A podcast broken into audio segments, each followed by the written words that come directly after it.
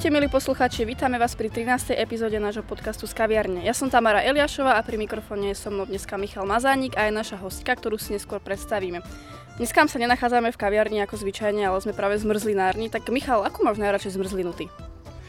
No, musím povedať, že je to veľmi ťažké tak jednoznačne definovať. Ja mám najradšej zrejme ovocné zmrzliny, mám veľmi rád sorbety, o ktorých si dneska povieme aj viac. A špeciálne mám veľmi rád zmrzlináren, v ktorej sa dnes nachádzame. Ja si myslím, že zmrzlina je hneď po kaviarniach najlepší spôsob trávenia času cez leto. A naozaj akože musím povedať, že musím sa veľmi krotiť, aby som sa nezastavil na zmrzlinu vždy, keď okolo nejaké zmrzlinárne idem. Ja mám tiež rada zmrzlinu, teda výnimočne práve túto z Velice, kde sa teda práve nachádzame. A to, že máme obaja s Tamarou radi zmrzlinu sa dnes veľmi dobre hodí, pretože našou hostkou, ktorú vám v tejto chvíli predstavujeme, je Dominika Migalová, ktorá spoločne s Richardom Hánom založila zmrzlináreň Velice. Takže Dominika, vítame vás v našom podcaste a ďakujeme, že ste prijali naše pozvanie keďže sa voláme z kaviarne, je taká teda, že či pijete kávu a či máte nejaký špeciálny vzťah ku káve? Áno, áno, ďakujem za tento milý úvod. a ja mám, Ďakujeme aj my. Ja mám veľmi rada kávu a je to dôležitá súčasť celého dňa môjho vlastne začínam dobrou kávou a potom ideme ďalej. Vyrábame zmrzku a celý deň sa v tomto duchu nesie. A možno okrem kávy, dneska symbolom tohto rozhovoru dnešného vlastne je zmrzlina, tak možno akú zmrzlinu máte najradšej? Mojimi obľúbenými zmrzlinami je momentálne napríklad pistácia a citrónový sorbet, lebo je to spojenie niečo kyslého a smutanového, čo ma tiež prekvapuje, ale teraz som s tým spokojná. A ja to tiež nikdy tam buď iba sorbet, alebo iba takú smotanú zmrzlinu, nikdy mi to nešlo dokopy. Je to, a keď aj zákazníci si dávajú napríklad vanilku s citrónom, ja normálne kúkam, išla by som si dať s nimi, ale nemôžem teda, ale je to, je to fajn kombinácia, napriek tomu, že sa nezdá. Na úvod by sme si teda mohli povedať, že ako sa vôbec zrodila tá myšlienka založiť zmrzlináreň na Novej Dubnici, mm-hmm. pretože je to taký pomerne netypický formát zmrzlinárne, k tomu sa ešte dostaneme neskôr, ale Nová Dubnica nie je povedzme až také veľké mesto, že prečo zrovna Nová Dubnica a ako to teda celé vzniklo, ak by ste nám mohli povedať. Ale áno, je to, je to pre, pre nás to bolo zaujímavé a my sme vlastne predtým pracovali a žili dlho v Bratislave a potom sme sa odtiaľ nejakým spôsobom dostali domov um, našli sme taký v podstate nový zmysel ďalší teda života, dá sa povedať. A bavili nás také prevádzky, ktoré v tom čase vznikali, to bolo nejak, bavíme sa 5 rokov, 6 dozadu. A vznikali prevádzky, na ktoré ste nepotrebovali proste mať strašne veľa peňazí a nemuselo to vyzerať honosne a boli to proste street foodové veci, nielen akože zmrzliny, myslím tak aj burgery alebo tie pekné kaviarne štýlové a sme si povedali, že tento koncept je fajn a hľadali sme nejaký vhodný priestor v okolí a našli sme to tu na Novej z okolností a bol to priestor, ktorý sme si vedeli predstaviť, že by to mohla byť tá zmrzlináreň. Aj keď bolo tam neskutočne veľa roboty, ja som v tom videla potenciál, Richard skôr je veľa roboty a roboty teda bolo dosť na tom. A vlastne tak sme skončili na tej Novej Dubnici. Medzi panelákmi úplne, úplne, úplne stratený, ale zároveň to miesto bolo čarovné keďže ste boli teda tak stratení medzi panelákmi, keď to tak môžem povedať. Ako to bolo z začiatku so zákazníkmi? Keďže toto je také menšie mesto, predtým tu aj boli ešte nejaké iné zmrzlinárne, takže konkurenciu ste mali. Ako to bolo vlastne? Mm-hmm. Nie, my sme to nejako ako konkurenciu nebrali, lebo išli sme si v podstate sami za seba. A taká dobrá konkurencia je zdravá, čiže to je v pohode. Zákazníci nám pribudali tak postupne. Zatiaľ v podstate boli to takí sídliskoví známi, v podstate, ktorí vedeli, že tu budeme otvárať a podporili nás na začiatku, ale veľmi rýchlo to malo ten svoj spad a potom k nám chodili ľudia vlastne z celého mesta, z okolia a tak ďalej. Teraz je to, je to myslím úplne o niečom inom, ako to bolo na začiatku, keďže ja si tú zmrzňáreň pamätám úplne, úplne, ne, úplne bola iná, ako je teraz. A každý rok sme sa vlastne snažili ju posunúť dopredu a čo, čo sa týka interiéru a technológií a tak ďalej. Čiže každý rok je to lepšie a lepšie. A koľko rokov presne funguje vlastne Velice? Teraz sme začali 5. sezónu. Tým sme možno pekne premostili aj na ďalšiu vec, ktorá by nás zaujímala a na čo by sme sa tiež radi opýtali, že aká bola trošku ako keby taká tá časová chronológia toho vzniku, koľko času prešlo od toho prvotného momentu, keď ste si povedali, že možno by sme si mohli založiť práve zmrzlináreň a práve ste si vyhliadli tento priestor, po to, keď si prví zákazníci u vás mohli dať zmrzlinu. Ako dlho to trvalo? Mm-hmm. Akože uvažovali sme na tým dlhšie aj s tým, že, že tá zmrzlina bola nám blízka, v podstate tento druh gastronómie, takže takže taký spad to malo celkom. Neviem, neviem určiť, či to je dosť rýchle alebo pomalé, ale nám to trvalo približne takto. Vlastne, vlastne vaša zmrzlináreň sa volá Velice, ale veľa ľudí to číta Veliče a nevie, nevedia, ako sa to má čítať, tak vlastne ako sa to číta a čo to teda je ten názov, ano, ako vznikol? Názov, názov Velice vznikol úplne spontánne. To bolo vlastne prvé, čo nás napadlo. A potom sme si povedali, že, že čo Velice, akože čo ďalej s tým, že je to také nedokončené. A vymýšľali sme ďalej a ďalej a proste po troch mesiacoch vymýšľania sme museli niečo už dať na papier, lebo sa riešili takéto veci tak sme si povedali, že bude to velice a nakoniec sme sa s tým úplne stotožnili, neviem si predstaviť, že by sa to volalo inak. A to slovíčko je pre nás hravé, vystihuje presne to, čo má, každý povie, že ide do velice a, a je to fajn.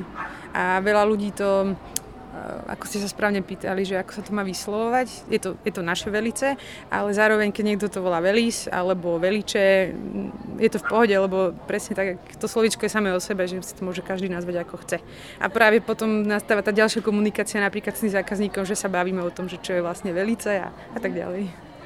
Pretože tam musím povedať, že my sami sme tým veľakrát rozmýšľali, pretože napríklad niektorí naši známi to volajú veliče, my to voláme velice napríklad, takže ďakujeme za toto objasnenie. A ešte, ešte napríklad jedna vec, tam je taká schovaná v tom názve, keď si to rozdelíte na polovicu, je to well eyes, je to síce v angličtine, ale to je taký schovaný len výraz zase za tým ďalším, čiže to je niečo také. To mi ani nenapadlo ináč. Mm. je, že to je niečo talianské, neviem, ja som vždy to znelo tak talianské, keďže... Je to práve, že je to veľmi také komplexné slovičko, že dá sa s tým naozaj celkom pekne robiť. Ešte sa dá za to napríklad aj privlastok veľmi dobrá zmrzlina napríklad. Ďakujeme, áno. Čo by nás možno napadla, taká vec, a možno si trúfam povedať, že aj viacero našich poslucháčov na tým uvažovalo, čo robia napríklad zmrzlinári cez zimu, pretože zmrzlina sa predáva povedzme od apríla povedzme do októbra, vy mávate otvorené pomerne dlho, ale čo robíte cez zimu, kedy zmrzlináreň otvorená nie je? Mm, otvorené sme mali do 1. decembra tento rok, takže sme to trochu predlžili, celú tú otváraciu celú sezónu sme predlžili a potom sme sa vlastne, v zime sme sa, akože samozrejme sme si oddychli a, a tak ďalej, lebo pretože ten každodenný nápor práce je, je to proste náročné. No a takže sme si oddychli a potom celá zima bola o to, že sme zase chystali veci na ďalšiu sezónu a to je od, od hľadania nových dodávateľov alebo proste nejaké veci, ktoré, s ktorými ste nie úplne spokojní, chcete, aby boli lepšie, takže tomu sa venujete úplne naplno. Potom sú to ďalšie technologické veci, ktoré si zistujete, každý má na to proste určitú dobu a kým sa to dostane ku vám, to trvá. Čiže akurát to je taký čas na to, že... Zároveň ste hovorili, že vlastne vždy počas zimy asi aj pripravujete nejaké tie vylepšenia, napríklad v interiéri, ako ste hovorili, že vlastne na každú sezónu máte ako keby čo si aspoň ja všímam trošku vynovený ten interiér, že vždy keď človek príde mm. po, tej, po tej zime, tak je tam vlastne niečo nové. Aj to sa nás často pýtajú zákazníci, že, že čo chystáme, aké novinky, lebo sú na to zvyknutí, že každý rok je tam proste naozaj niečo iné. Veď práve, práve, že už aj ja niekedy prichádzam s takými tými očakávaniami, neviem ako to máš napríklad ty Tamara, ale že si poviem, že tak čo bude nové vo Velice tento rok, keď prvýkrát idem v apríli. Aj zaujímavé, že stále sa teda dá, nájsť a ešte máme aj na tento rok niečo chystáme a dúfam, že to už čoskoro podarí. Ja mám osobne veľmi rada preto, lebo je to také iné, nie je to taká klasická zmrzlináren, že máte len akoby taký okienkový predaj, ale dá sa ísť vám donútra, posedieť si tam a často aj obmieniate chute tých zmrzlín a máte napríklad aj kávu. Či by, či by ste teda vedeli tak povedať, v čom je tá veľmi iná, alebo možno tá receptúra tej zmrzliny, v čom sa to tak odlišuje? Ja by som ešte začala tým, že ten okienkový predaj a tak ďalej. E, presne to je zaužívané na Slovensku, že všetky zmrzliny boli nejaké robené formou nejakých stánkov, bufetov a tak ďalej. A my sme v tom videli vlastne potenciál, že vieme tú, tú zmrzlinu posunúť proste viac, že nie je to len obyčajný nejaká vec do kornutku, ale naozaj kedysi zmrzlinu si mohli dať len uh, bohatí ľudia, ktorí na to mali a išli si proste výjsť von a teda vyšli si von a dali si zmrzlinu a nie každý si to mohol dovoliť. Teraz je to úplne inak a zmrzlina je úplne pre všetkých. Treba to posunúť proste vyššie. Ten, ten stánok je stánok, ale predsa keď máte prevádzku, ktorá dokáže fungovať celý rok a a tie veci si viete zariadiť vo vnútri úplne inak, je to super.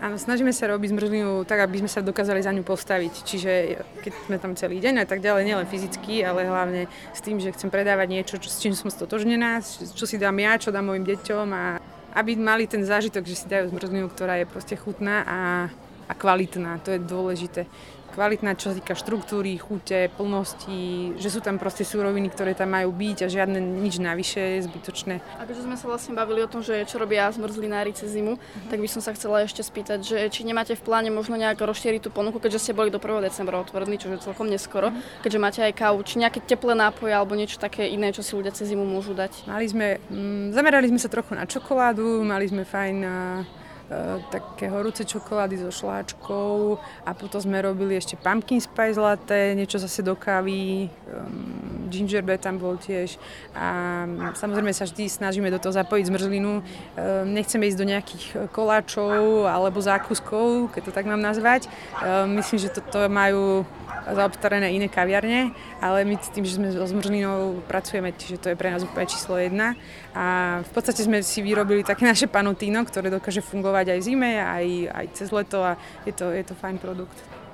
Mohli by sme sa na chvíľku zdržať práve pri tom panotíne. To je nápad, ktorý som aspoň na Slovensku nikde inde nevidel, musím povedať. Vedeli by ste nám trošku povedať, že ako vzniklo to panotíno, alebo čo bola vlastne tá myšlienka toho produktu, pretože ja si myslím, že je to veľmi obľúbené, ale napríklad nevie, neviem vôbec, že aká je tá história za tým, ako to vznikalo. Proste keď hľadáte inšpirácie, nehovorím, že sme to vymysleli my, ale chceli sme to vyskúšať, lebo veľmi sa mi to páčilo, tá kombinácia studenej zmrzliny, teplej briošky a zase viete s tou zmrzlinou ďalej pracovať a je to veľmi chutné a tento koncept sa nám tiež páči a myslím, že na Slovensku sme boli prví určite, čo to takouto formou robili. Ešte by sme sa na chvíľku mohli pozdržať aj priamo pri tej zmrzline, ktorá je takisto súčasťou toho panotína, ale aj vlastne väčšina zmrzlín, ktoré vy ponúkate, alebo možno aj všetky, ak nepoviem správne, tak ma kľudne opravte, sú sorbety. A to bol pomerne, sorbet nebol bežný na Slovensku ešte pred pár rokmi, alebo aspoň nie v Novej Dubnici si trúfam povedať. Tak keby ste nám možno vedeli povedať, čo to ten sorbet je a v čom je lepší oproti zmrzline, ktorá nie je sorbetom, mm. alebo ako to povedať. U nás to je tak pol na pol, stále sa snažíme mať um, aj tie smotanové zmrzliny, ktoré sú proste tuhé klasiky, uh, také mliečné a tie sorbety zase osviežujúce. A samotný sorbet, veľa ľudí si to napríklad spája s tým, že to je ako nejaká ľadová drť alebo niečo také, ale nie je to správne správny pohľad na vec, možno, že majú také skúsenosti. Sorbet znamená to, že tá zmrzlina je vyrobená z nejakej určitej zložky a neobsahuje mlieko. Napríklad ovocné sorbety zo z ovocia.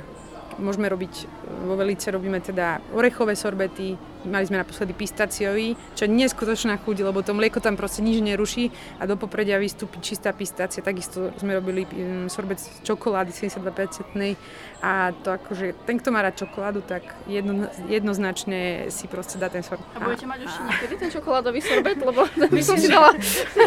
Myslím, že je momentálne v ponuke inak.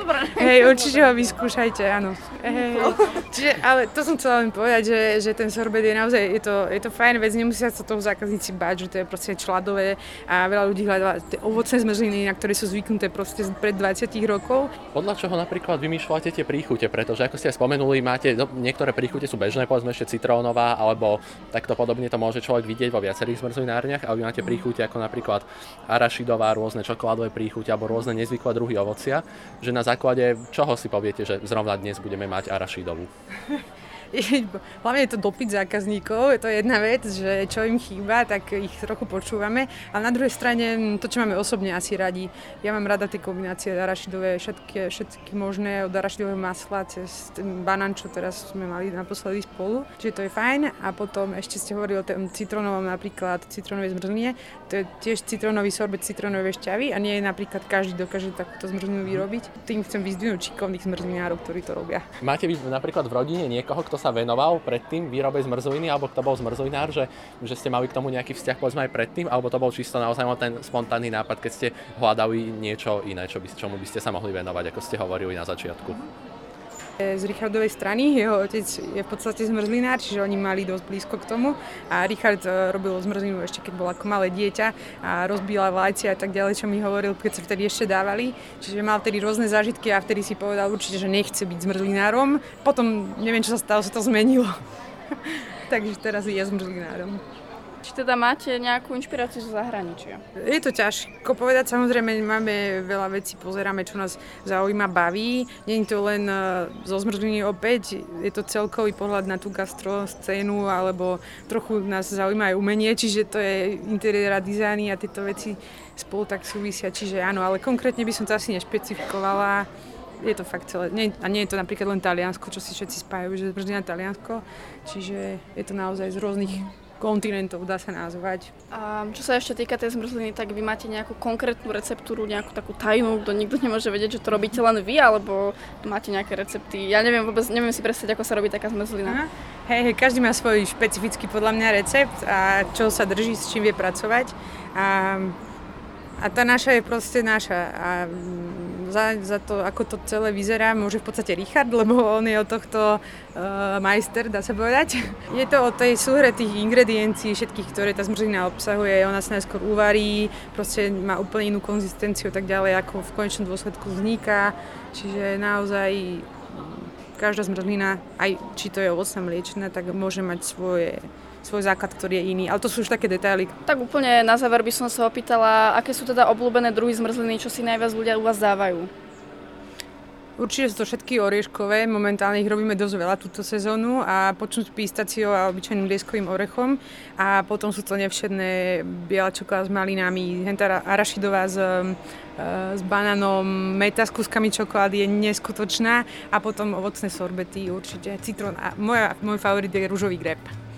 Dobre, tak ďakujeme veľmi pekne, že ste prijali naše pozvanie a že sme sa dnes takto príjemne mohli rozprávať aj v tomto teple a pri vašom pracovnom vyťažení a my sa určite aj s Tamarou pôjdeme práve schladiť niektorou z vašich zmrzlín. Ďakujem veľmi pekne za pozvanie. Tak to by bolo z dnešnej epizódy všetko a my sa tešíme o týždeň pri ďalšej epizóde. Ahojte.